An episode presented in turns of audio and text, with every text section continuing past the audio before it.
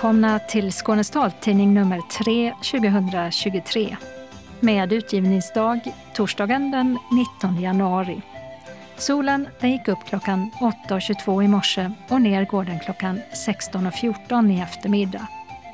I studion Åsa Kjellman Erisi och Mats Sundling. Tekniker är Martin Holmström. Och det här är innehållet. Smittspridningen när det gäller både covid-19, influensa och RS-virus minskar. Äntligen, tycker sjukvården. Tre hundar har tagits till veterinär efter att de ätit mat preparerad med glas eller metall i Malmö. Flera kommuner ger invånarna möjlighet att vänta med betalning för kommunal service. Kriget i Ukraina har pågått i snart ett år och en del ukrainare har fått ögonskador. Synskadeorganisationen EBU bidrar med pengar till rehabilitering och medicinsk hjälp. Hur är det när en ledarhund hastigt försvinner? Och hur är det att vänta på och sen få en ny? Vi följde med när Ann-Sofie Karlsson och labradoren Onja precis blivit ett nytt ekipage. Inte fel neka äldreboende till synskadad 95-åring enligt förvaltningsdomstolen. Hur ser du ut? Ja, den frågan slipper ingen som blir månadens ansikte i taltidningen. Nu fyller serien 20 år. Hon är 21 år och vill gärna bli journalist. Månadens ansikte sitter på bloggande, poddande och musikintresserade Emily Paulsson som tagit ett rejält kliv ut från föräldrarhemmet till Glimåkra folkhögskola. Öppnat och stängt med skivbutik och lakritsaffär. Evenemangstips med spoken word och syntolkad TV. Kalendern med Guldbagge och Kaninår. Anslagstavlan med meddelanden och ändringar i kollektivtrafiken.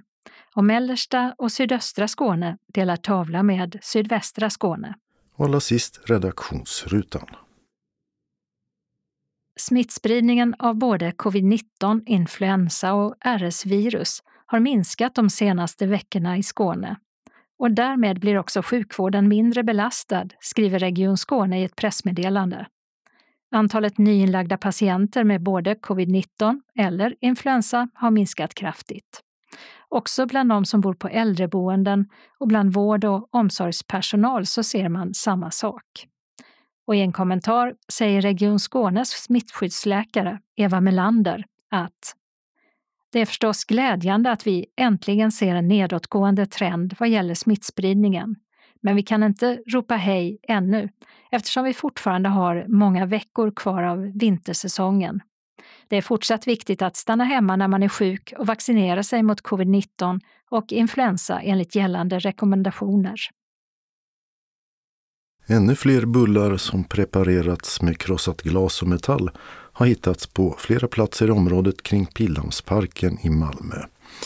Till P4 Malmöhus säger polisens presstalesperson Nils Norling att tre hundar fått tas till veterinär, varav två opererats efter att de fått i sig mat med glas eller metall. Hittills har polisen tagit emot 150 anmälningar om samma problem. Fler kommuner i Skåne ger invånarna möjlighet till att skjuta upp betalningen för kommunal service, som till exempel färdtjänst och hemtjänst. Helsingborg är en av de kommuner som följer Staffanstorps initiativ.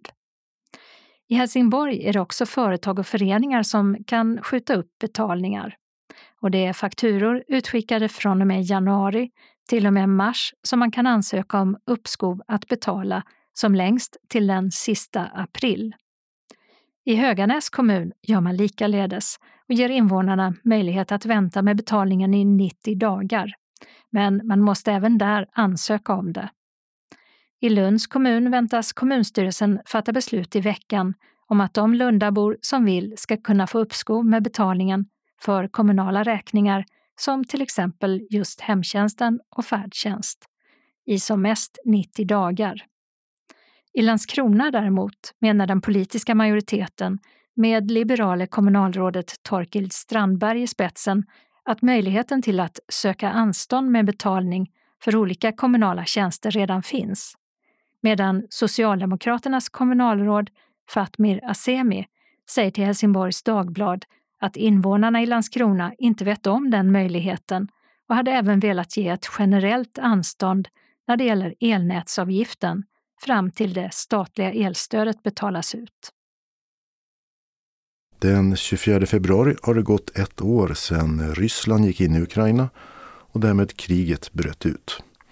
Ända sedan en kort tid efter att kriget startade har den europeiska synskadeorganisationen European Blind Union, EBU, arbetat med hjälp till synskadade ukrainare på olika sätt. Och sedan en tid tillbaka har organisationen också kunnat hjälpa inne i landet eftersom de fått kontakt med NAPD, The National Assembly of Persons with Disabilities of Ukraine, som arbetar för personer med funktionsnedsättning i landet, däribland flera synskadeorganisationer. Maria Torstensson är generalsekreterare för EBU. Från början så hjälpte vi ju de grannländerna som tog emot flyktingar i och med att vi inte fick tag på synskadeorganisationen i Ukraina. Nu så har vi fått ett bra samarbete med den eh, paraplyorganisationen NAPD som finns i Ukraina som då har flera synskadeorganisationer i sin organisation. Så vi har fått ett bra samarbete med dem och vi får hjälp av dem att eh, ge stöd åt olika grupper i Ukraina. Då.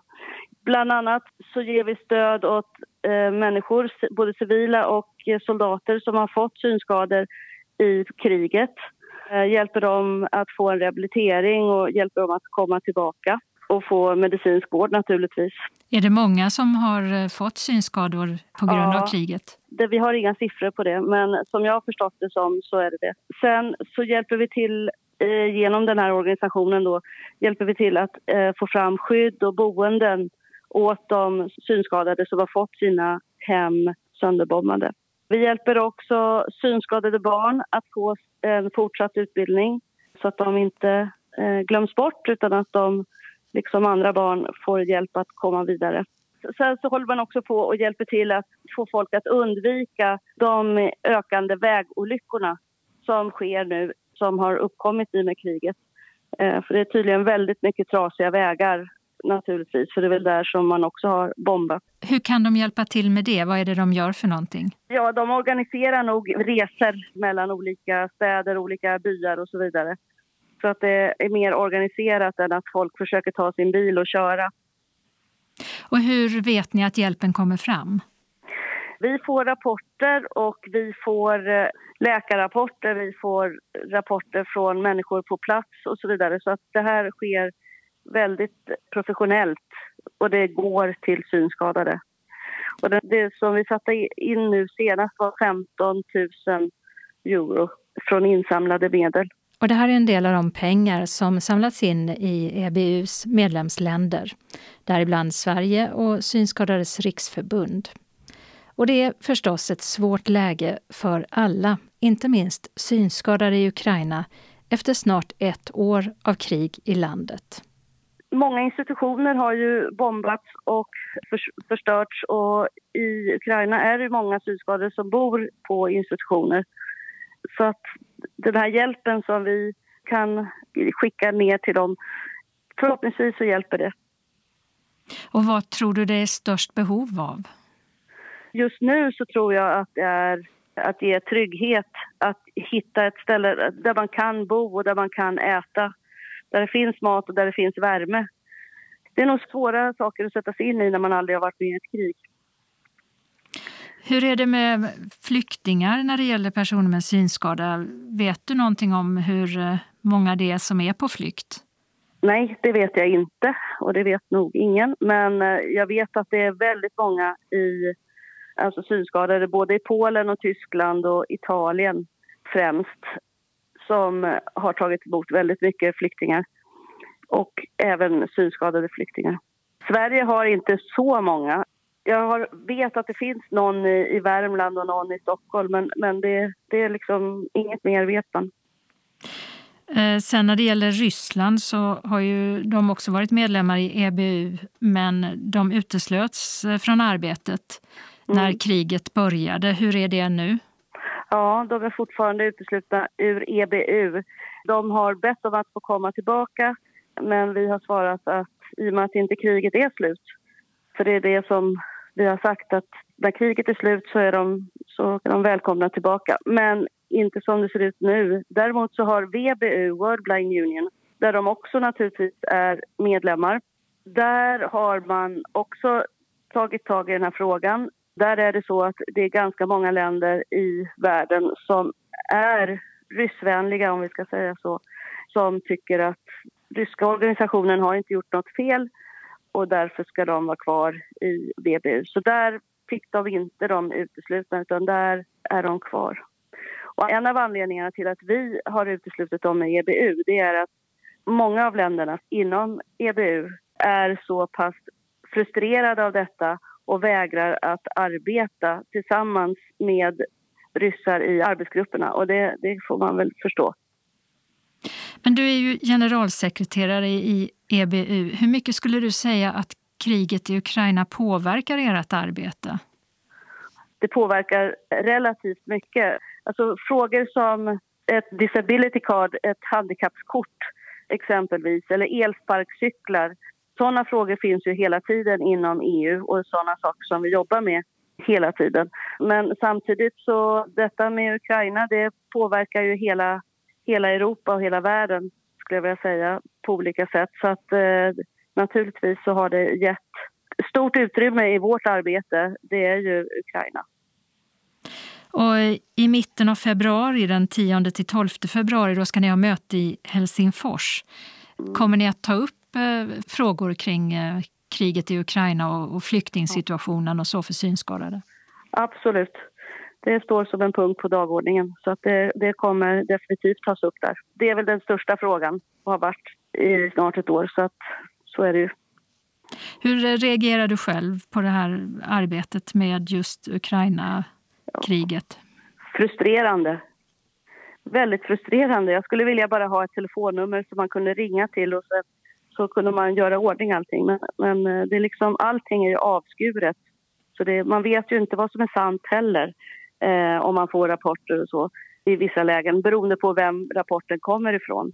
Så att eh, nej, det är en ny situation, helt ny situation för mig i alla fall. Man lär sig mycket men det är inget roligt. Det är ett svårt arbete. Det är jättesvårt. Det sa Maria Torstensson, generalsekreterare i European Blind Union och till vardags också ordförande för SRF Skåne. Reporter var Åsa Kjellman Erisi. Hur är det när din trogna ledarhund plötsligt försvinner och du får vänta på en ny? Och hur är det att sen få den? Ja, det vet Ann-Sofie Karlsson i Bromölla som haft flera. Taltidningen tittade in ett par dagar efter hon fått den svarta labradoren Onja. Och tillsammans med en instruktör från ledarhundsleverantören Kustmarken är de i full färd med att skolas in till ett fungerande ekipage.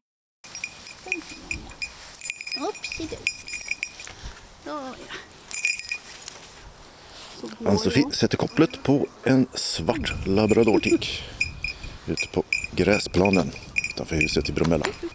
Och sitt och stanna. Onja stanna. Stanna där.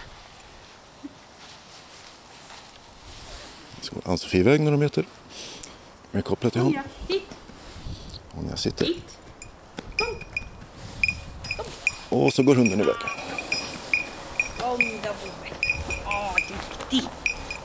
Åh, och sitt. Jättebra. Och så tar vi en till. Stanna Onja. Onja, kom. Kom nu. Ja. Kom igen där. Ja, ja, ja. Kom. Åh, fint. Och sitt. Så ställer hon sig och sätter sig bredvid Ann-Sofie. Och sen? Kör lite apportering. Jag kan börja med kopplet. Ja. Cornelia Holmqvist, en tjej i en svart jacka med Kustmarken som du jobbar för, ledarhundsleverantörer. Yep. Vad gör ni här just nu? Vi är här och levererar Onja till Ann-Sofie. Och då har man en vecka som man kör in hunden med och lär in sträckor och ser att hund och förare fungerar tillsammans. Och det kan vara, man har en raststräcka där hunden har morgon och kvällsrastning. Och sen kan det vara att man går till affären eller går till jobbet Det är lite olika beroende på vad föraren har för sträckor. Och sen så kollar man så allt funkar. Hunden får lära sig sträckorna. Man ser att hund och förare fungerar. Ja, kan vi se att Onja har apporterat ett band med en klocka i. Ja. Och det är verktygen ni använder då eller? Ja, när de får på sig den så betyder det att de är fria. Det är hopp och lek. Då har de möjlighet att gå och rasta sig. Mm. Och den som inte ser ledarhunden hör vad den är förhoppningsvis. Ja, precis. Kör vi lite sådana här stegförflyttningar med eller? Ja. ja. Fot, Onja. Kom igen. Ja, Onja, fot. Kom. Ja. Ja, kom. Bra. Duktig. Ja, Ann-Sofie, hur tycker du att det går? Ja, jag tycker att det går bra. Ja, jag tycker det ser ut som hon gör vad du vill att hon ska göra. Ja, hon är duktig. Hon tycker lydnad är roligt. Vad säger du? Är du nöjd med vad du har sett hittills? Ja, jag tycker att det ser väldigt fint ut. Ska vi nöja oss med lydnaden där eller? Ja. Mm. Ja, Så. Och med lydnadsträningen klar för den här gången sätter vi oss på uteplatsen där solen tittat fram. Anledningen till att Ann-Sofie nu får en ny ledarhund är att den hon haft länge plötsligt blev förlamad och fick tas bort. Det stämmer. Han eh, fick eh, akut riskbråck så han blev förlamad i bakbenen. Och då fick vi ta bort honom. Hur var det? Jobbigt. Mycket jobbigt. Och sorgligt. Eh, Man tappade liksom sina ögon inom citationstecken. Eh, Frihetskänsla och eh, självständighet. Ja. För du är ju ganska van ledarhundsförare har jag förstått. Du har haft flera innan också. Det här är min fjärde ledarhund. Så jag har haft hund sedan 99. Då gissar jag att du har hunnit eh, bli lite ledarhundsberoende då kanske. Ja, men man blir ju det. Man blir lite handikappad om man får säga så när man inte har hund och man är utan under en kortare eller längre period så känner man sig lite eh, dubbelt funktionshindrad liksom för att man är ju så van vid den här lättheten att ha en hund som underlättar förflyttning utomhus och ja, även inomhusmiljöer och så. Så att, eh, och sen då helt plötsligt så har man bara den vita käppen och man är livrädd för att gå in i saker och ramla ner för trottoarkanter och ja.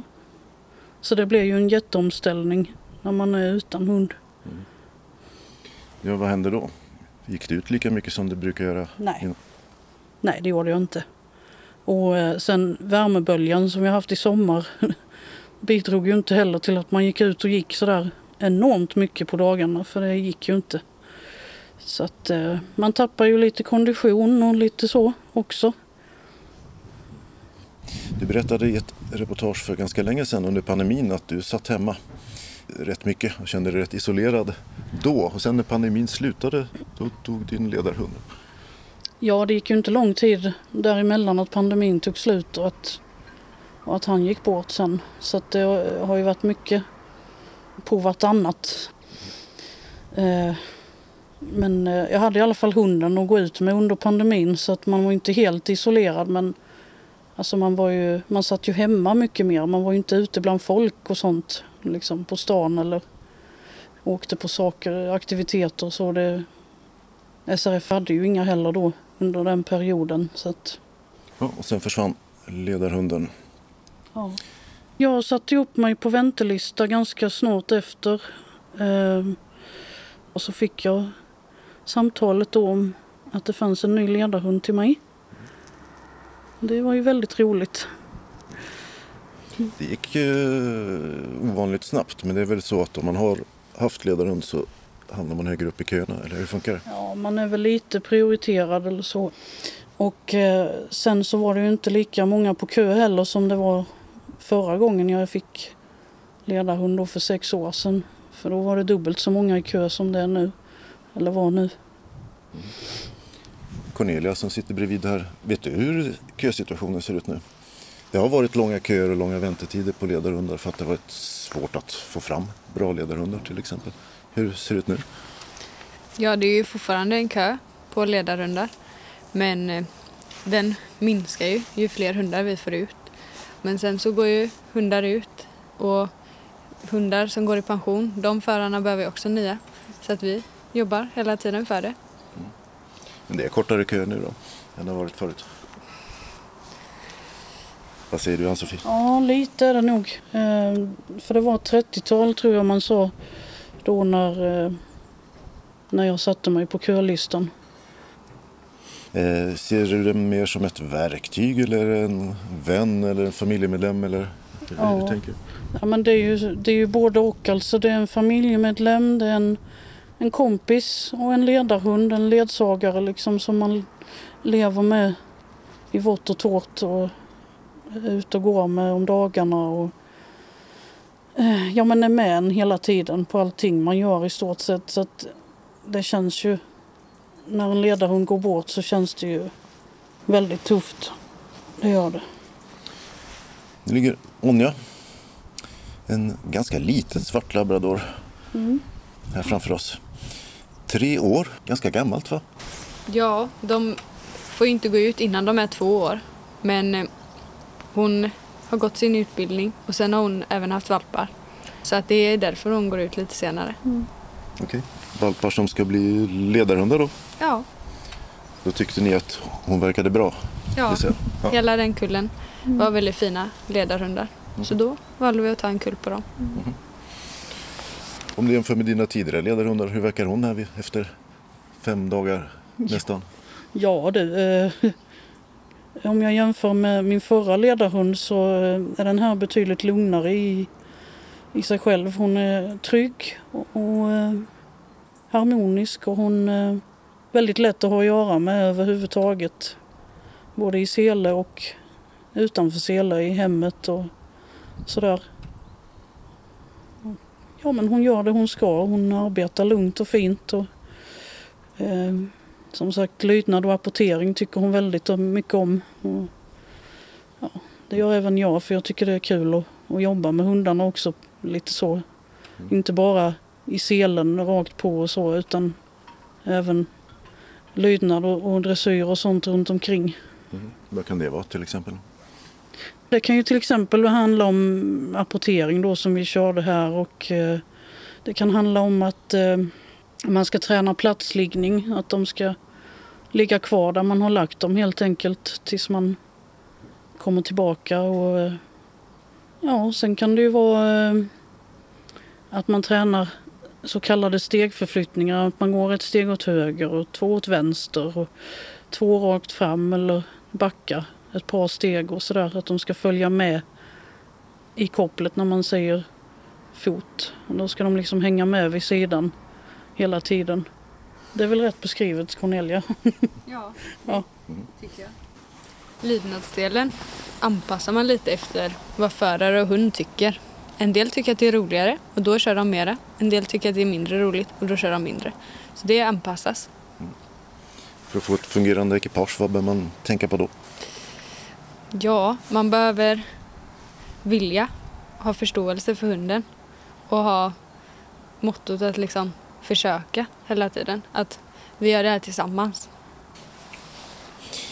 Ja, det var din fjärde ledarhund. Mm. Har du utvecklats som förare? Ja, alltså varje ny hund är ju en ny individ så att lite nytt blir det ju alltid. Men grundkunskaperna, alltså man, man får repetera dem varje gång man får en ny hund och det tror jag är nyttigt. För att man, man glömmer alltid någonting. Liksom. Man kan aldrig hålla allting i huvudet. Liksom. Utan det, det finns alltid någonting man kan repetera. Och ja, ja, just det, så där jag, skulle jag göra. Mm. Så att det är bara nyttigt. Men jag, jag har väl lite erfarenheter i bagaget att jag eh, vet liksom grundförutsättningarna för att ha ledarhund och vad som krävs av mig och alltihopa. Ni har varit ute och gått på stan lite runt omkring här i Bromölla. Ja. Vad var det första ni gjorde? Alltså det första vi gjorde det var ju att se till att vi tränade in en rastrunda som vi kan gå relativt enkelt här i närheten. Så att man kan gå morgonrasta och kvällsrasta enkelt och så. Och sen så har vi då tränat in ett par sträckor till. Eh, som man kan gå i. Vi har ju ganska mycket cykelvägar och, och sånt här. Och skogsmiljö och allting så att det, det är väldigt fint att gå här i Bromölla faktiskt. Så att eh, det är det vi har tränat in. Och först då så tränar man ju in sträckan i koppel och sen så lägger man på selen och kör samma sträcka igen då. Mm. Vad är skillnaden med koppel och selen? Skillnaden är ju att när du kör med koppel så tränar du in alla hållpunkter, alla stolpar och kanter som hunden kan behöva för att man ska liksom hitta rätt där man ska gå över gatan eller övergångsstället eller vad det kan vara för någonting. Så då kör man det och sen när man lägger på sele då, då ska ju de hållpunkterna funka. Då har man liksom, eh, då säger man sök stolpe till hunden och då ska den veta vilken stolpe jag menar. Och så kan man förstärka det lite i början med en liten godisbit eller så. Så att den vet precis att här, det är här jag ska markera. Så. Det var fem dagar. Är ni färdiga sen med utbildningen? Nej, sen har vi ett tillfälle till. Det är totalt tio dagar. Eh, den första grundkursen kan man väl säga. Och då delar man upp det på två tillfällen så att det blir ytterligare ett tillfälle här om cirka en månad. Så att vi får liksom chansen att köra lite själva nu här i ett par veckor och, och se hur det funkar helt enkelt. Och sen kan man då eh, finputsa om det är något som behöver rättas till nästa gång så, så kan man ta det då. Och då kan man även träna in andra vägar och kanske om man vill ner till tågstationen eller till centrum eller vad det kan vara. Ja, vad har du sett fram emot att göra mest nu när du har fått Onja här? Ja men det är ju i första hand att komma ut och eh, röra på sig helt enkelt och, och få livskvalitet. För det är ju det det handlar mycket om för mig. Sitt. Ja, det kommer någon och hälsar där. Hej. Sitt. Ja. Och ligg. Så att det är ju det främsta skälet till att jag har ledarhund tycker jag är väl att jag behöver komma ut och uh, hålla igång mig helt enkelt. Ja, det är tråkigt. Ja. Mm. ja, nu får han så fint slick på handen här också. Ja, sista eftermiddagen i första blocket då, vad ska ni göra härnäst? Eh, nu ska vi ut och köra en liten tur till efter lunch. Och sen så avslutar vi för den här gången. Och sen är du ute och köra på egen hand då? Tills ja. nästa gång? Ja, det ska bli kul. Att få ut och jobba igen och utvecklas tillsammans med den nya voven. Sa Ann-Sofie Karlsson och innan dess hörde vi Cornelia Holmqvist från Kustmarkens hundtjänst som kom med ledarhunden Onja. Reporter i Bromölla var Mats Sundling. Det var inte fel av Lomma kommun att neka en 95-årig kvinna med synnedsättning en plats på ett äldreboende. Det slår nu förvaltningsrätten i Malmö fast efter att kvinnan överklagat Lomma kommuns beslut. Det skriver Sydsvenska Dagbladet. Den äldre kvinnan har också svårigheter att ta sig runt i sin bostad och hon ser så dåligt att hon måste treva sig fram. Hon undviker att gå ut och känner sig otrygg. Domstolen säger sig inte tvivla på kvinnans uppgifter men menar att hjälpbehovet inte är tillräckligt stort. Och förvaltningsrätten anser att det räcker med insatser från hemtjänsten för att hon ska kunna bo kvar hemma. För 20 år sedan alltså i januari 2003, sjösattes första delen i en serie som fortfarande pågår här i taltidningen.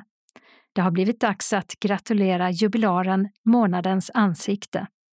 Vi ska träffa seriens skapare, tidningens tidigare reporter Helena Frank, som letat fram ett minne från det allra första avsnittet. Här har vi två stycken laminerade dagpass att man får gå in och göra intervjuer på. 2003 European Figure Skating Championships Malmö, Sweden. Konståkning. Konståkning, precis. För det var en skånsk tjej faktiskt som var med då. Och det var då 19-åriga Åsa Persson som var den första intervjupersonen som förutom att svara på frågor om vad hon gör fick berätta hur hon ser ut. Eh, jag är 1,65 lång och ehm, jag väger 53-54 kilo sådär någonting. Och sen är det ju så både om man är balettdansör, gymnast eller konståkare så har man ju, är man ju ganska så liten och nätt och jag väl för att vara konståkare. Det roliga är, upptäckte jag sen när jag gick igenom lite anteckningar, att det var inte alls meningen att hon skulle vara det första ansiktet. Det skulle vara Ingrid Lennervall som var regionråd. Men eh, hon var en mycket upptagen kvinna och eh, vi kunde inte få intervjutid förrän i februari. Man börjar ju nya saker i januari på något sätt för att få ett helt år så. Shit, vad gör vi nu? Vem ska vi nu ta? Ja, men konståkning. Det kan man ju beskriva och sådär också. Hur ett hopp egentligen går till och sånt där liksom. Så det blev det också. Um, och um, sen så kan man säga att du snurrar ett halvt varv eller du, du vänder dig om ett halvt varv. Och sen hoppar du upp i luften och roterar tre varv då. Så blir det en trippelsalkov. Hur uppstod själva idén att de skulle beskriva sig själva och hur, hur var tanken kring hela hur intervjun skulle vara upplagd? Jag minns att jag snodde delar av upplägget, eller fröet kom på något sätt på taltidningskonferensen året innan. Då var det väl någon som tydligen hade ställt den där frågan. Hur ser du ut? Och så bra gensvar. Och då tänkte jag att hmm, det kanske vi ska göra någonting av. Och så blev det också. Kändisar och bemärkta personer från synskadevärlden som goalballspelaren Jimmy Björkstrand Regiondirektörer och ögonläkare intervjuades. Kändistätt Eh, kunde det bli, som andra året med Eva Rydberg, hipp-hipp-komiker, riksdagens talman Björn von Sydow, musikern Per Gessle och fotbollslandslagets målvakt och så vidare. Och alla har de berättat hur de ser ut. Men vem bland intervjupersonerna betraktar Helena Frank som sin tolvtaggare? hur ser jag ut? Det är kanske lite svårt för, för mig själv att berätta men jag är en 65. Äh, det får ju bli drottning Silvia. det får det ju faktiskt bli. Eh, det, är, det går inte att säga någonting annat. Jag har mörkt hår, kastanjenfärgat och bruna ögon. Där jag är som min mamma. Sen um, är det här? Eh, och roligt där, hon var ju faktiskt också aktuell. Hon var beskyddare för Malmö Open. Då hade de bjudit in drottning Silvia som deras beskyddare att inviga tävlingarna. Och då sa jag först på skämt när vi satt och fikade sådär att ja, hon skulle ju vara ansikten när hon är här och inviger. liksom. Eh. Nåja, en förfrågan gick i alla fall iväg till hovet. Och sen hördes ingenting på flera månader förrän strax före jul kanske då eh, när det ringde någon från kommunikationsavdelningen och ja, du är välkommen till slottet klockan 9.00 eh, den och den dagen. Tjopp! Och hur var det? Är en intervju en intervju eller blir det superspeciellt när man väl sitter där? När man väl sitter där ja. Sen kommer det någon och säger nu är hon på väg, nu är hon på väg. Och så niger de för sin arbetsgivare och jag hade liksom bestämt mig på förhand, jag ska icke niga. Men har man varit i den miljön på ett slott och suttit och väntat sådär, då börjar det nästan rycka i knäna när andra niger. Och själva intervjun, den rörde sig mycket kring just det som är Skånes taltidnings kärna, funktionshinderfrågor. Genom åren har drottningen besökt ett antal Paralympics och engagerat sig för funktionshindrade barn och idrott. Och hon har märkt en förändring. Och särskilt också när det gäller uppmärksamhet när det gäller funktionshindrades situation men också när det gäller sport. Och, eh, och där har jag verkligen försökt att engagera mig och stödja och vara med. Så jag besökte Barcelona handikappolympiaden och jag har varit vem sticker ut av de ur synskadevärlden som du har eh, pratat med? Det är ju faktiskt inget snack där heller. Det har blivit dags för Månadens ansikte i september och det är en riktig legendar. Bengt Lindqvist. Bland mycket annat har han varit förbundsordförande i SRF och som biträdande socialminister blev han på 80-talet Europas första blindeminister. Och så här ser han ut. Ja, jag är ju en eh, synnerligen vacker man naturligtvis, det måste man ju säga. Nej, skämt åsido. Ehm, jag har varit 1,90 lång, jag är väl relativt lång alltså. Och ehm, eh, ja, var mörk. Normalt sett kan man liksom klippa bort hälften. Men det var nästan bara bra saker. Och det blev faktiskt ett litet bonusklipp om ehm, varför han gillar ordet handikapp.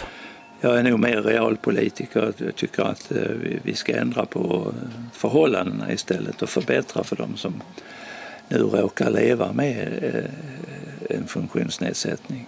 Vad säger du själv då? Ordet handikapp faktiskt rätt så, rätt så fritt och det har jag fått anmärkningar för. Underbar person rent generellt och underbar att intervjua. Avslutade Helena Frank, tidigare reporter på Skånes taltidning. Reporter här det var Dodo Parikas. Och via vår hemsida går det att strömma eller ladda ner nästan alla tidigare avsnitt av månadens ansikte. Och så till jubileumsavsnittet av månadens ansikte. 21-åriga Emily Paulsson från Ramlösa. Efter gymnasiet pluggar hon nu på Glimåkra folkhögskola och kan tänka sig att bli journalist. Hon har en genetiskt betingad synnedsättning som också ger nedsatt rörelseförmåga. Vår reporter Dodo Parkas träffade Emily i hennes föräldrahem i slutet av jullovet. Oj, musikprylar. Ja, jo, så är det. Du spelar? Ja, inte så mycket för tillfället, men jag gick eh, musikgymnasium. Eh, så då var det en del spännande. Men jag är lite så, när jag inte har något sammanhang att göra det i så är det inte lika kul. Man vill gärna ha något band att spela i eller jag har sjungit i köer och så, men jag kan spela något enkelt, det kan jag göra. Ja, nu hoppar du över från rullstolen och till den kontorsstol va? Ja, precis.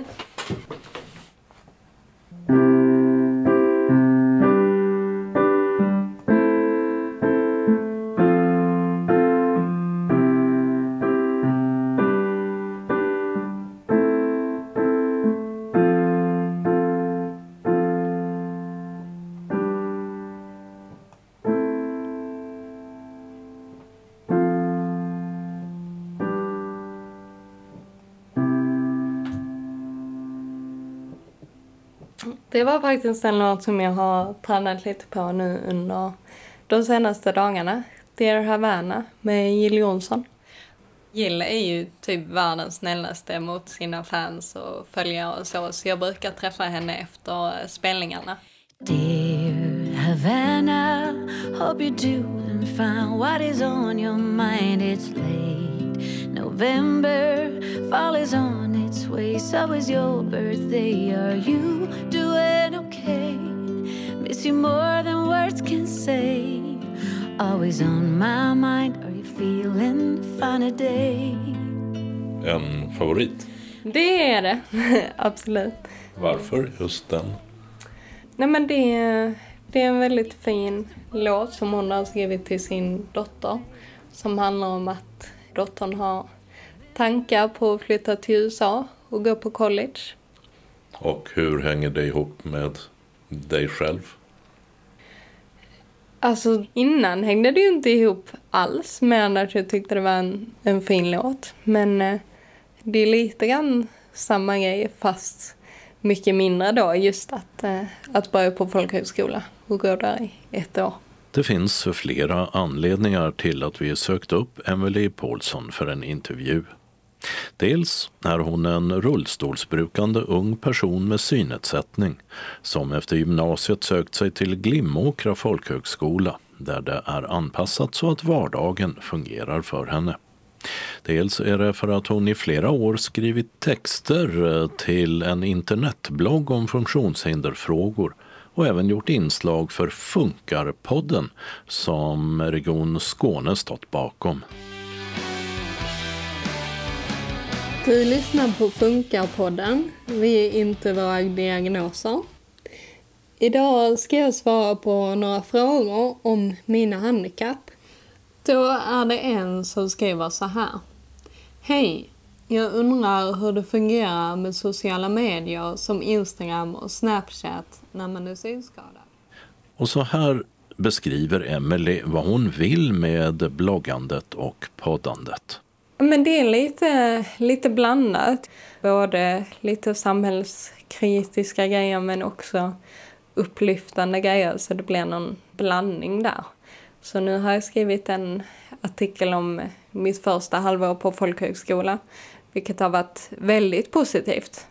Jag ville dela med mig av det helt enkelt. Nu är vi hemma hos eh, dig. Vi skulle ha mötts ute på skolan men eh, förkylningar satte eh, P för det.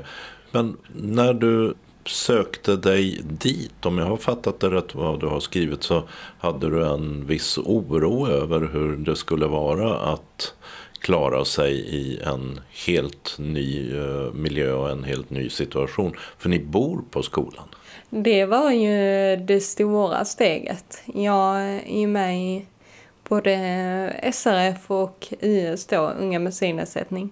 Så jag reser ganska mycket och är borta över helger och ibland veckor och så. Men, men just det här att bo själv hade jag aldrig provat för. Så det, det kändes ju som en väldigt stor utmaning. Och jag, jag var väl lite orolig för, man tänker tillbaka för typ ett år sedan. Jag trivs väldigt bra hemma. så. Och tänkte väl lite, kommer jag någonsin liksom ha drivet att jag verkligen vill flytta hemifrån? Jag tog studenten 2020 och sen i ett år gjorde jag inget speciellt.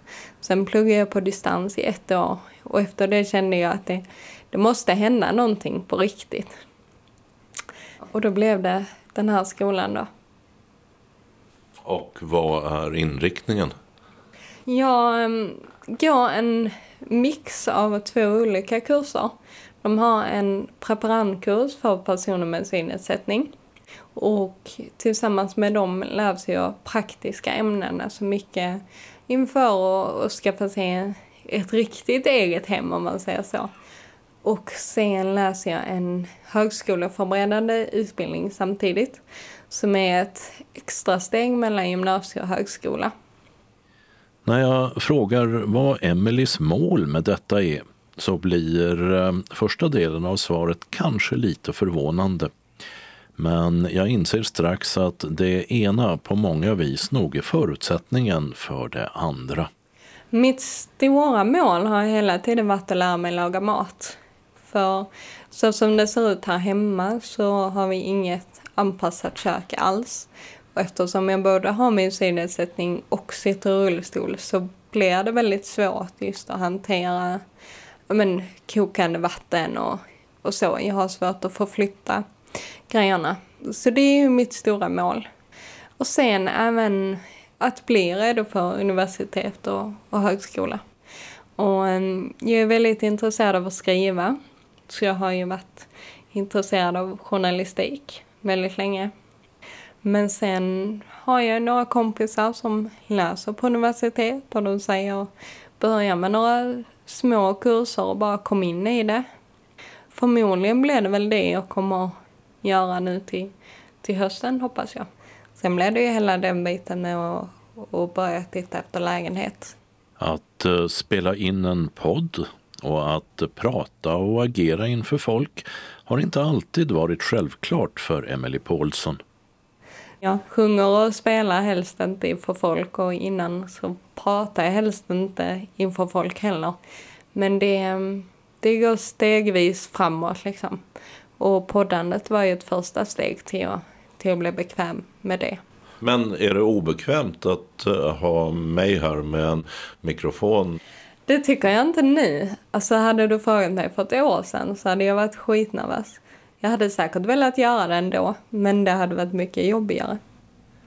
Och den här skräcken fick jag mycket under högstadiet och gymnasiet.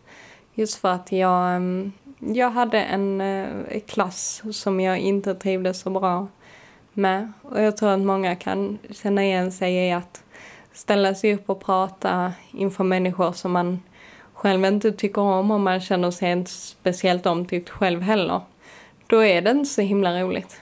Men nu, nu går jag på en skola med liksom jättebra stämning. Hela grejen har förändrats. Vad var problemet med klassen om du skulle säga? Varför kände du att du inte gillade dem eller inte de dig? Nej men jag tror de hade väldigt lite kunskap kring synnedsättning. Jag kunde liksom komma hem och säga att ja men idag var det en bra dag. Det var någon som sa hej till mig. Annars var det liksom bara min assistent och mina lärare som jag pratade med. Och ehm, lärarna sa ju att ja men du borde försöka komma in i gemenskapen. Och det är klart att jag vill ju inget hellre. Men ehm, det är svårt. Man känner ingen och man känner inte att folk vill inkludera en. Tycker du att lärarna lassade över någonting på dig som de borde ha hjälpt till med eller varit delaktiga i? Det tycker jag väl. Just på gymnasiet så... Jag vet inte om lärarna inte såg hur det var eller om de inte ville se det. För de gjorde i princip ingenting för att förbättra det. Och jag vet ju att det var ju inte bara jag som kände mig utanför den klassen. Det var ju fler. Och ingen fick hjälp. Samtidigt som jag vet att det är inte lätt när man har en synnedsättning. Jag vet ju att många av mina jämnåriga kompisar, vi, vi har det inte lätt i skolan.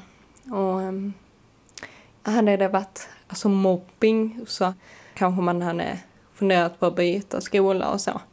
Men um, alltså lektionerna funkar. Hade jättebra assistent och då försökte fokusera på det istället. Ser du någonting i din skolvardag idag? En eh, folkhögskola som är specialanpassad och där kunskapen finns som hade kunnat lära din vanliga skola någonting? Absolut. Jag har ju väldigt många lärare och assistenter som jag har haft tidigare som jag tycker bara skulle få komma dit och, och få se hur det kan gå till jag behöver aldrig förklara liksom hur jag vill ha det utan de, de känner på sig när de kan backa. Vet de att jag hittar en väg själv så behöver de inte följa med utan de kan fråga liksom, kan jag gå och ta en kopp kaffe nu eller?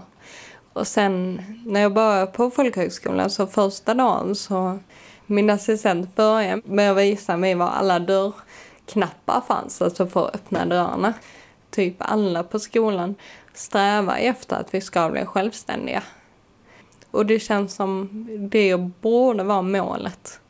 För um, vi behöver ju också utmanas. Man kan ju inte bara få allting serverat. Och i sin blogg berättar Emily också om vad som hände mellan gymnasietiden och eh, folkhögskolan det var ju att eh, jag började må ganska så dåligt efter gymnasiet. Tidigare hade dagen varit väldigt inrutad och jag visste precis vad jag skulle göra och när jag skulle göra det. Huvudet var liksom uppfyllt med skola och fritidsaktiviteter och, och så. Men sen när jag slutade gymnasiet då, då, då var det ganska så tomt. Och då blev det mycket tankar på framtiden och vad händer med mig och jag kände mig lite att jag kunde inte riktigt hantera det. Så eh, efter ett tag så pushade mina föräldrar mig till att börja gå till en kurator. Och eh, det hjälpte väl på sätt och vis. Men inte tillräckligt så. Då tog jag kontakt med min eh, läkare och Frågade om hon kunde skriva ut någon form av antidepressiva eller stämningshöjande tabletter ett ganska stort steg för mig. Dels för att jag alltid har känt mig som den här pigga, glada liksom. Jag har aldrig haft problem med psykisk ohälsa eller. Och även det här att min fördom var väl lite grann att antidepressiva det är för personer som är helt ner under isen. Och det var inte jag. Så jag var liksom, har jag verkligen rätt att ta det? Och behövs det verkligen? Glädjande nog så gjorde de här tabletterna enorm skillnad. Och jag mådde jättebra under sommaren. Och jag fortfarande. Jag har inte slutat med tabletterna än. Emily Paulsson säger också att hon visserligen haft stor hjälp av sin familj men efterlyser även en beredskap inom till exempel SRF för att stödja personer med synnedsättning. Berätta för dem om sina livserfarenheter som stöd till yngre och nysynskadade. Jag har ju väldigt tur eftersom vi pratar väldigt mycket i familjen. Att så fort det är något jag mår dåligt över så känner jag att jag kan ta upp det. Det är en väldigt stor eh, trygghet. Men just inom SRF har eh, både jag och mamma, vi har pratat om att det hade varit bra att ha något slags mentorsprogram eller så. Att när man är lite yngre att man får träffa någon som är lite äldre med sin nedsättning. Och kanske då att föräldrarna också får prata. För det, vi har ju många frågor men föräldrarna har ju lika många frågor. Så det tror jag hade varit en jättebra idé. Och så till månadens ansikte-frågan framför andra. Hur ser du ut? Jag är ungefär 1,70 lång, sitter i rullstol, så känner mig ofta väldigt kort. Blont hår, lite längre än axlarna. Idag är det uppsatt i en eh, hästsvans på sidan av huvudet. Jag har en lila poloklänning på mig och eh, svarta tights. Ögonfärg? Grönbrun har jag fått den beskriven. Relativt runt ansikte, lite uppåt näsa har jag. Vinrött nagellack eh, och så har jag en kedja runt handleden och ett litet halsband med en ballock som är en snöflinga. Du har bloggat om att utseende, mm. om jag fattar det rätt, är viktigt eh, för dig.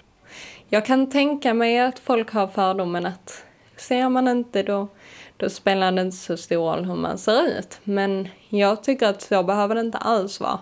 Utan kläder och smink och smycken och det kan ha betydelse för alla i princip. Färger kanske man inte kan se men de kan man i alla fall få beskrivna. Och sen är det ju, gör du en fläta i håret så kan du känna på den. Du behöver inte se exakt hur den ser ut. Om jag säger så här. Ifall jag skulle träffa dig om tio år. Vad skulle du vilja att du var någonstans och gjorde då? Bo på en tillgänglig plats. Nära till naturen. Skulle vilja ha familj i någon form, hur nu det ser ut. Och sen att jag har utbildat mig. Förhoppningsvis har jobb. Något stabilt jobb där jag inte behöver oroa mig liksom. Ja, det är väl typ så. Trygghet. Varsågoda då. Kaffe eller te? Så det går ju bättre än vad jag trodde. Det känns nog som det går bättre än vad vi båda trodde. Ja, för vi har ju varit eh, som siamesiska tvillingar. väldigt, mm. väldigt nära. Nu får vi vara det, men på distans. Ja. Och det är så här det ska vara. Det, man ska börja flyga. Och det gör du nu. Mm. Mm.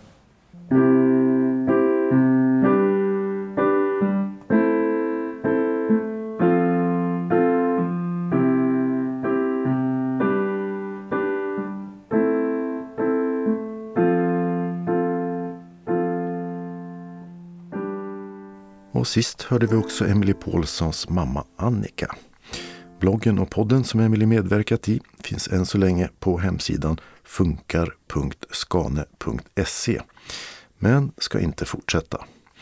Emelies egen blogg finns på sajten Stories by Solskensprinsessan.blogspot.com. Reporter i Ramlösa var Dodo Parekas. Öppnat och stängt i Bromölla revs delar av äldreboendet Brogården häromåret och nu har nybygget Nya Brogården öppnat. Därefter ska resten av Gamla Brogården rivas för att ersättas av ett nytt trygghetsboende. I Malmö har skivbutiken Bolero Records och galleriet Redan flyttat från Södra Förstadsgatan 81 till en större lokal på Amiralsgatan 9, där skivbutiken har öppnat. På köpcentrat Väla har Lakritsfabriken öppnat butik med allehanda former av det svarta snasket. Sen tidigare har de en fabriksbutik på Ängelholmsvägen 34 i Helsingborg, där man bland annat anordnar lakritsprovningar. I Hörja har Svärdingstorps glasscafé stängt efter tre år. Ägarna hoppas att nya intressenter tar över. I Skurup har Röda Korsets second hand-butik Kupan flyttat till nya större lokaler på Södergatan 18. Här finns även café och en separat kulturavdelning. I Ystad har två nya food trucks slagit upp sina luckor.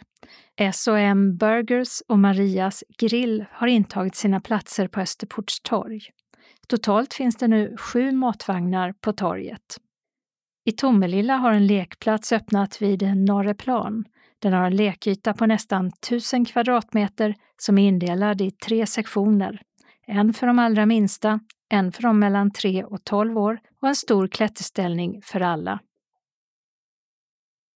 Evenemangstipsen börjar med syntolkad barn-tv från UR. Det är serien Coolaste kojan som har premiär på SVT-B söndag den 22 januari klockan 14.20. Därefter kommer sju 20 minuter långa avsnitt att sändas varje vecka på samma tid och i samma kanal. Och serien handlar om att två lag tävlar om att bygga just den coolaste kojan i skogen. Barnen som är i tioårsåldern ska rita och bygga kojan från grunden med hjälp av hantverkare och sina kunskaper i matematik. Syntolkningen är gjord av Sari Eliasson och redan från torsdag den här veckan finns hela serien att se på UR Play. Fredag den 20 januari kommer hårdrocksbandet Iron Maidens sångare Bruce Dickinson till Slakthuset i Malmö. Men inte för att sjunga utan med sin spoken word-föreställning An Evening With som turnerar i Europa. Dickinson har vid sidan av musiken en bakgrund som pilot, fäktare och överlevare från cancer. Och så sägs han ha en komisk talang också. Föreställningen börjar 19.30 Först med berättelser och den andra halvan får publiken ställa frågor och få improviserade svar. Biljetter för 695 kronor säljs av Eventim. Popduon Norli och KKV, kända också från tv-programmet Så mycket bättre, kommer till Skåne. Fredag 27 januari spelar de på Slakthuset i Malmö med start 19.30. Och dagen därpå, den 28, spelar de på Clarion Hotel CU i Helsingborg med start en halvtimme senare. Eventim säljer biljetter för 495 kronor till bägge tillfällena. Hiphop-veteranerna Latin Kings ger också två konserter i Skåne. Lördag 4 februari spelar de på The Tivoli i Helsingborg. Start 20.30 och biljetter säljs av Tixter för 350 kronor. Och fredagen den 10 februari klockan 20 spelar de på KB i Malmö. Här kostar det 395 kronor hos Eventim. Sångaren och ordkonstnären Emil Jensen med band fortsätter i vår sin turné med konsertföreställningen En susar skogen. Poesi och politik om biologisk mångfald kan förväntas. Torsdag 23 februari uppträder han på Landskrona teater från klockan 19. Biljetterna kostar 395 kronor hos Tixter. Och teatern säljer inte längre några biljetter själva. 24 februari samma klockslag blir det föreställning på Ystads teater. De själva och Eventim säljer biljetter för 350 kronor.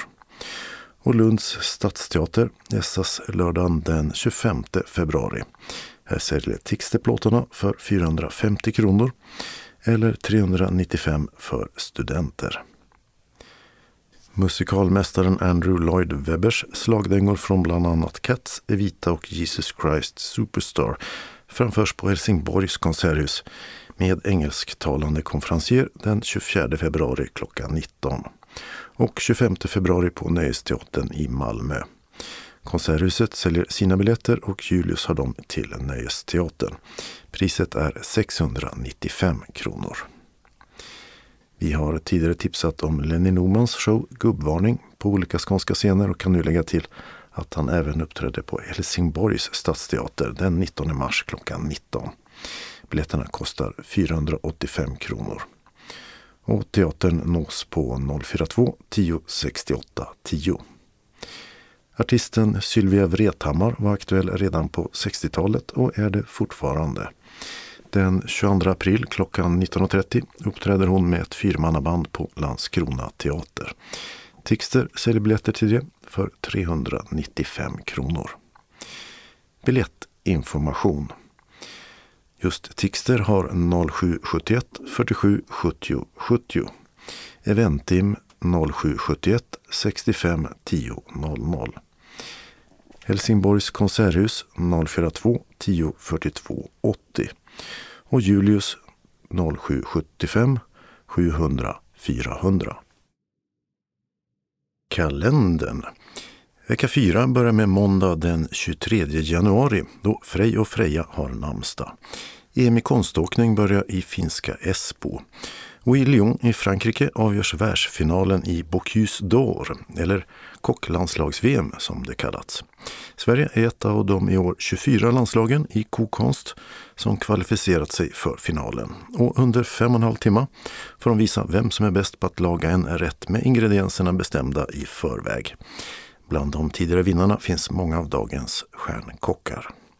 På kvällen prisas årets bästa filminsatser i Guldbaggegalan där Ruben Östlunds favorittippade film Triangle of Sadness utmanas av Tariq Salehs Boy from Heaven. För precis 50 år sedan meddelade USAs president Richard Nixon i ett tv-tal att ett fredsavtal nu avslutat Vietnamkriget. Och två månader senare hade de sista amerikanska soldaterna lämnat landet. Fast freden blev inte långvarig och två år senare vann det kommunistiska Nord över Sydvietnam.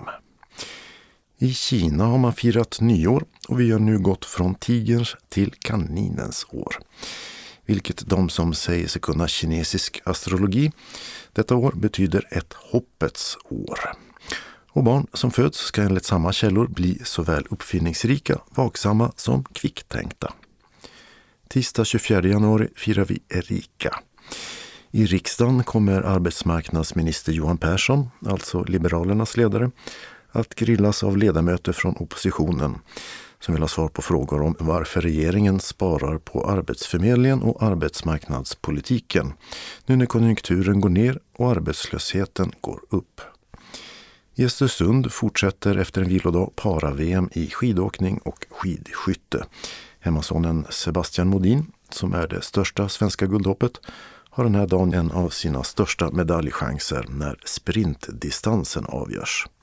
2019 tog han VM-guld på just den. Den här gången kör han med den nya guiden Daniel Rickardsson som i sin egen karriär tagit dubbla OS-guld. Onsdag 25 januari har det som vi hörde tidigare i tidningen gått drygt 11 månader sedan Ryssland invaderade Ukraina och landets president Volodymyr Zelensky gjorde det få trodde om den förre komikern. Blev en krigspresident som jämförts med Winston Churchill. Och samtidigt la han av sig kostymen och är numera alltid klädd i fältmässiga, ofta militärgröna kläder. Och signaturplagget är en grön t-shirt som visar de rätt muskulösa armarna. Nu fyller Zelensky 45 år. Namnsdag har Paul och Paul. Torsdag 26 januari är det Bodil och Boel som har namnsdag.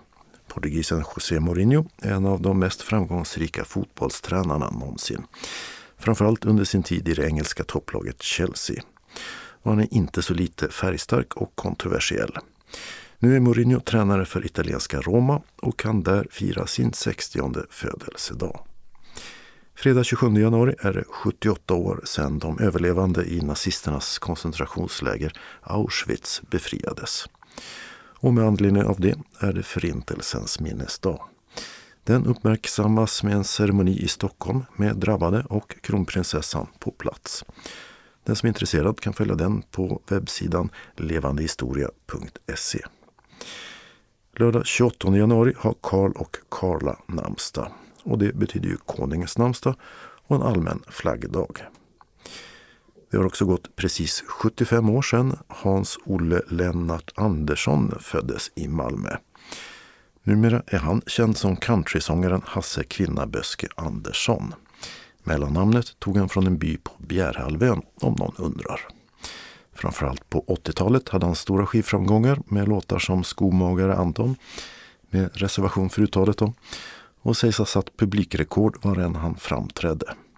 2019 var han till och med månadens ansikte här i taltidningen. Uppträder, det gör Kvinnaböske fortfarande.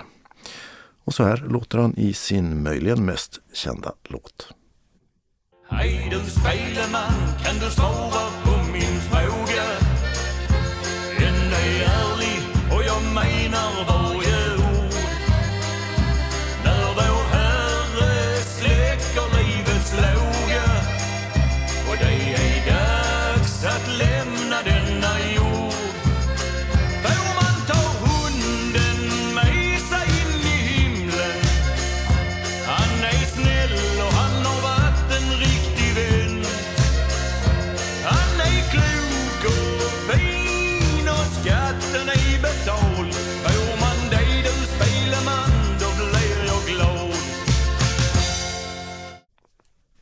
Söndag 29 januari fyller den flitige och rundlagde skådespelaren Leif André 65 år. Hans genombrott kom på Teater Galeasen i Stockholm på 80-talet och sen har han varit med i lättare filmer som Tomten är far till alla barnen och spelat katten Bill i julkalendern Pelle Svanslös. Men mest känd är han nog för sina både minnesvärda och otäcka biroller. Som till exempel våldtäktsman i filmen Kaninmannen från 1990. Namnsdag denna dag, det har Diana. Den regionala anslagstavlan börjar med en inbjudan till litteraturträff. Lördagen den 18 februari klockan 11.30 till 15.30 bjuder SRF Skåne in till en litteraturträff. Och platsen är Hotell Sankt Jörgen, Stora Nygatan 35 i Malmö. Vi har bokat författaren Dag Örlund via Författarcentrum. Dag Örlund är en produktiv svensk författare, journalist och fotograf vars breda produktion innefattar kokböcker, reseskildringar, lättlästa böcker och dokumentärböcker, kriminalromaner och feelgood. Dag Örlund har skrivit, fotograferat och medverkat i mer än 60 böcker. Han är kanske mest känd för succéböckerna om psykopaten Kristoffer Silverbjälke som han skrivit tillsammans med den danske författaren Dan Butler. Dag Örlund har också skrivit åtta kriminalromaner om den buttre och tjuriga men innerst inne kärleksfulle kommissarien Evert Trut, som på kort tid blev en läsarfavorit. På senare år har han utgivit tre böcker om den psykopatiske domaren Susanne Eriks, som bestämt sig för att städa upp bland onda människor som hon anser världen inte behöver. Program 11.30 ankomst till Sankt Jörgen, klockan 12 är det lunch. Klockan 13 samlas man i föreläsningssalen för en kort genomgång och därefter hälsas Dag Örlund välkommen och tar över ordet. Cirka 15 avslutning med kaffe och godbit. 15.45 hemresa. Och man ska boka resan till Hotell Sankt Jörgen, Stora Nygatan 35 i Malmö med ankomsttid 11.30 och hemresa 15.45. Anmälan sker till SRF Skåne från måndagen den 23 januari till fredagen den 3 februari på telefon 040 777 75 eller mejl skane srf.nu. Och vid anmälan ska man uppge om man önskar kött, fisk eller vegetarisk kost samt om man har någon specialkost eller om man behöver ledsagare. Ange även ditt mobilnummer och e-postadress. Och genom att anmäla sig så godkänner man att namnet står med på deltagarförteckningen som skickas ut efter sista anmälningsdagen tillsammans med bekräftelse. Kostnad 200 kronor och inbetalningen sker senast 18 februari. Och du kan betala in din anmälningsavgift till bankgiro 484-0989 eller swish till 123 312 6299. Ange namn och aktivitetens namn. SRF Skåne står för resekostnader efter att kvitton inkommit, dock senast tre månader efter genomförd aktivitet, samt endast inom Skåne. Har du frågor kontakta kursansvarig Maj-Britt Ryman på telefon 070-324 6609. Varmt välkomna Arbetsgruppen för kultur. Och så har vi en minnesruna till minne av Bengt Bengtsson. En av SRF Lundabygdens mest engagerade medlemmar har lämnat oss. Bengt Bengtsson avled i kretsen av familjen strax före jul. Bengt blev 70 år. Bengt hade många olika uppdrag inom olika delar av SRF efter sin tid i Unga med synnedsättning. I vår förening arbetade Bengt bland annat i föreningens styrelse och representerade SRF Lundabygden i kommunens funktionshinderråd. Tillsammans med föreningen var Bengt den som initierade arbetet för att driva frågan om kostnadsfri ledsagning enligt socialtjänstlagen. Detta initiativ togs för cirka tio år sedan och blev verklighet under 2022. Bengt deltog regelbundet vid föreningsmöten liksom andra aktiviteter som föreningen arrangerade. Vi medlemmar fick också del av Bengts stora intresse av att spela gitarr och läsa Nils Ferlin. När Bengt lämnade sitt arbete som forskare vid Sveriges lantbruksuniversitet i Alnarp ägnade han väldigt mycket av sin tid till bland annat segla, bygga en kajak och paddla på insjön vid familjens sommarhus, där han också byggde en bastu och verkstad. Han röjde och planterade skog tillsammans med ledarhunden Boss och startade upp biodling. Bengt levde med en syn och hörselskada, vilket gör att vi som har haft förmånen att känna Bengt är djupt imponerade över vad han åstadkommit både i vår förening och allt han företog sig på sin fria tid. Bengt, tack för allt du gett. Synskadades riksförbund, SRF Lundabygden genom Ann-Kristin Fast. Den lokala anslagstavlan för norra Skåne börjar med en inbjudan från SRF Västra som bjuder in till Helsingborgs stadsteater och pjäsen Tysta Maria, en musikal som doftar kaffe och som syntolkas den 12 mars. Tysta Maria är en spännande, fartfylld musikal om en tid som formades av starka kreativa kvinnor, men som knappt nämns i historieböckerna. Vi möter en rad välkända helsingborgare som haft avgörande betydelser för kvinnors rätt till bildning, kvinnors rösträtt och kulturens framväxt och därmed även för staden Helsingborg. Det är tidigt 1900-tal och den unga, driftiga Maria Tunnell förälskar sig i Carlos Suega och tillsammans startar de kaffefabrik. På Söder har en ny stadsdel växt upp i skuggan av den smutsiga fosfatfabriken.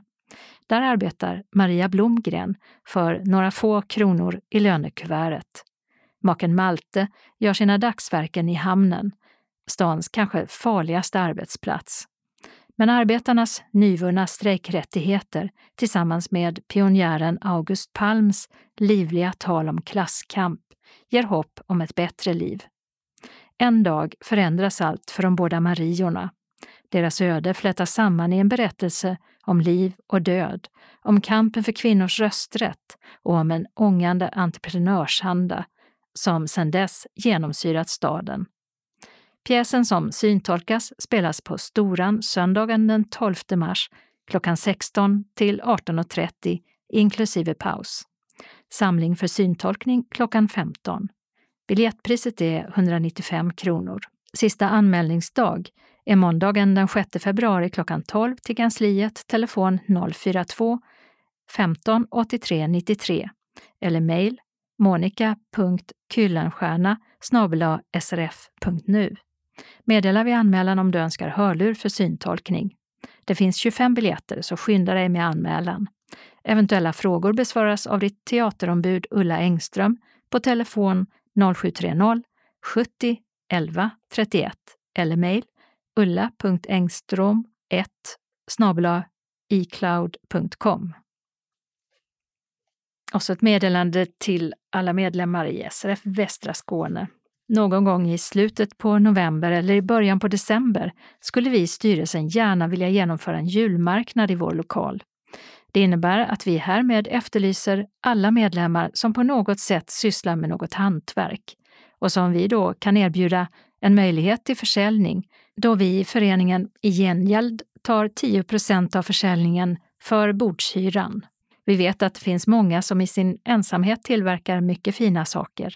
Och det gäller inte bara våra kvinnor. Säkert finns det också duktiga män som kanske i tysthet sysslar med hantverk. Allt är av intresse. Det skulle vara så trevligt att genomföra detta projekt. Är du intresserad så hör av dig till kansliet på telefon 042 15 83 93 så fort som möjligt. Hälsningar Gunnel. Och så tre meddelanden från Synskadades riksförbund Ängelholm Båstad. Först en inbjudan till Ängelholmsrevyn 2023. Lördagen den 28 januari är det revydags. En skrattfest i en klass för sig utlovas. Föreställningen syntolkas av Helena Frank. Klockan 15.30 börjar revyn, men vi samlas 14.15 där Helena berättar lite om vad som kommer att hända på scenen. Det är slut cirka klockan 18.15 med tanke på om färdtjänst ska beställas. Adress är Nybrovägen 5, Ängelholm. Kostnaden är 175 kronor för synskadad stödjande medlemmar. Övriga betalar 350 kronor. Bindande anmälan ska göras senast fredagen den 20 januari till Eva-Lena Lindell på telefon 070-665 43 73 eller e-post 0431.430917 snabel telia.com. Betala in på bankgiro 5972-8915 eller swish 123 130 7214. Varmt välkomna hälsar styrelsen. Och så ett meddelande om årsmöte 2023. Årsmötet är nu beslutat till den 11 mars på Odd Fellow. Klockslag meddelas senare. Föreningen bjuder alla medlemmar som deltar på en lätt lunch. Välkomna hälsar styrelsen. Och till sist ett meddelande om att SRF Ängelholm Båstad bjuder in till öppet hus onsdagen den 22 februari på Torgträffen, Gasverksgatan 25 i Ängelholm, klockan 14 till 16. God fika kostnadsfritt utlovas, ingen förhandsanmälan. Vi har en ändring i busstrafiken som gäller Hässleholms kommun. Ett VA-arbete på Gökropsgatan gör att flera hållplatser tillfälligt stängs för linje 2 under perioden 19 januari till 31 mars. Hållplats Gethornskroken läge B stängs. Hänvisning till hållplats Bokebergsgården läge B. Cirka 290 meter österut på Kaptensgatan. Hållplats Backsländsgatan läge B stängs. Hänvisning till tillfällig hållplats läge X cirka 400 meter i nordöstlig riktning på Norregatan. Och hållplats Norregatan läge A stängs. Hänvisning till tillfällig hållplats läge X cirka 80 meter i nordöstlig riktning på Norregatan. Den lokala anslagstavlan för mellersta och sydöstra Skåne och sydvästra Skåne. Och vi börjar med några meddelanden från Synskadades riksförbund Malmö Svedala. Aktiviteter under vecka 4. Välkomna till SRF Malmö Svedalas dagverksamhet. Vi serverar kaffe och smörgås eller kaka till en kostnad av 10 kronor. Man anmäler sig till kansliet på telefon 040-25 05 40 om man tänker komma på någon av dagaktiviteterna, senast klockan 10 samma dag som aktiviteten. Och måndagen den 23 januari klockan 13 till 15 vi träffas och umgås med lite fika och diskuterar aktuella nyheter samt läser lite ur tidskrifter. Ibland hinner vi även med frågesport. Tisdagen den 24 januari klockan 13 till 15.15. 15. Då är det bingo. Och så ett meddelande om sopplunch på föreningen. Välkommen till föreningen fredagen den 3 februari klockan 13. Vi får besök av Yasin som via Synskadades riksförbund och Region Skåne håller i en grundutbildning för synskadade om smarta mobiler. Allt mer information och tjänster sker digitalt och därför är det viktigt att kunna dagens teknik. Denna gång bjuder vi på vintersoppa, kött och kål och avslutar med kaffe och kaka. Är du medlem i SRF Malmö Svedala får du allt det här för 30 kronor. Ej medlemmar betalar 50 kronor. Färdtjänsthem kan beställas till klockan 15.30. Vill du vara med så anmäl dig på telefon 040-25 05 40 eller mejla till info srfmalmo.se senast måndag den 30 januari och glöm inte att meddela allergi eller särskild kost vid anmälan. Varmt välkomna hälsar styrelsen. Och så har vi en inbjudan från SRF Sydöstra Skåne till Ystad-revyn. Vi samlas klockan 18.15 på fredagen den 3 februari på Ystad teater i Teatercaféet för att få en presentation av Lars-Åke Kristensen som är producent för Ystad-revyn. Därefter berättar Jennifer Hawkins, som är vår syntolk, hur allt går till och delar ut våra lurar. Klockan 19.30 börjar revyn och slutar cirka 22. Vi har bokat 15 platser så det är ont om platser så anmäl er så snart ni kan. Det är kort anmälningstid beroende på att arrangören vill ha besked så fort som möjligt. Biljettpriset blir 250 kronor per medlem och 420 kronor för övriga. Anmäl dig senast den 20 januari till Jonny Ekström på 0739 093945 eller mejl jonny.ekstrom srfskane.se eller Vicky Svedrell 0708 37 53 58 eller på mejl streponni gmail.com. Du betalar till bankgiro 5435-4303 eller swisha till 1234 41 5071. Har du frågor så kontakta Jonny. Välkommen till Syntolkar föreställning Ystadrevyn den 3 februari önskar styrelsen. Och vi har en ändring i busstrafiken som gäller Vellinge kommun. På grund av ett vägarbete på Falsterbovägen i Höllviken stängs flera hållplatser för linje 103, 152 och 300. Arbetet pågår från den 1 februari klockan 5 på morgonen till den 6 februari klockan 4. Hållplats Östra Hallörsvägen läge A stängs för alla tre linjerna. Men för busslinje 103 hänvisas till läge B, samma hållplats som ligger 100 meter i nordöstlig riktning på Falsterbovägen. För linje 152 hänvisas resenärerna till Omtankens hus, läge A, cirka en halv kilometer i nordöstlig riktning på Kungstorpsvägen.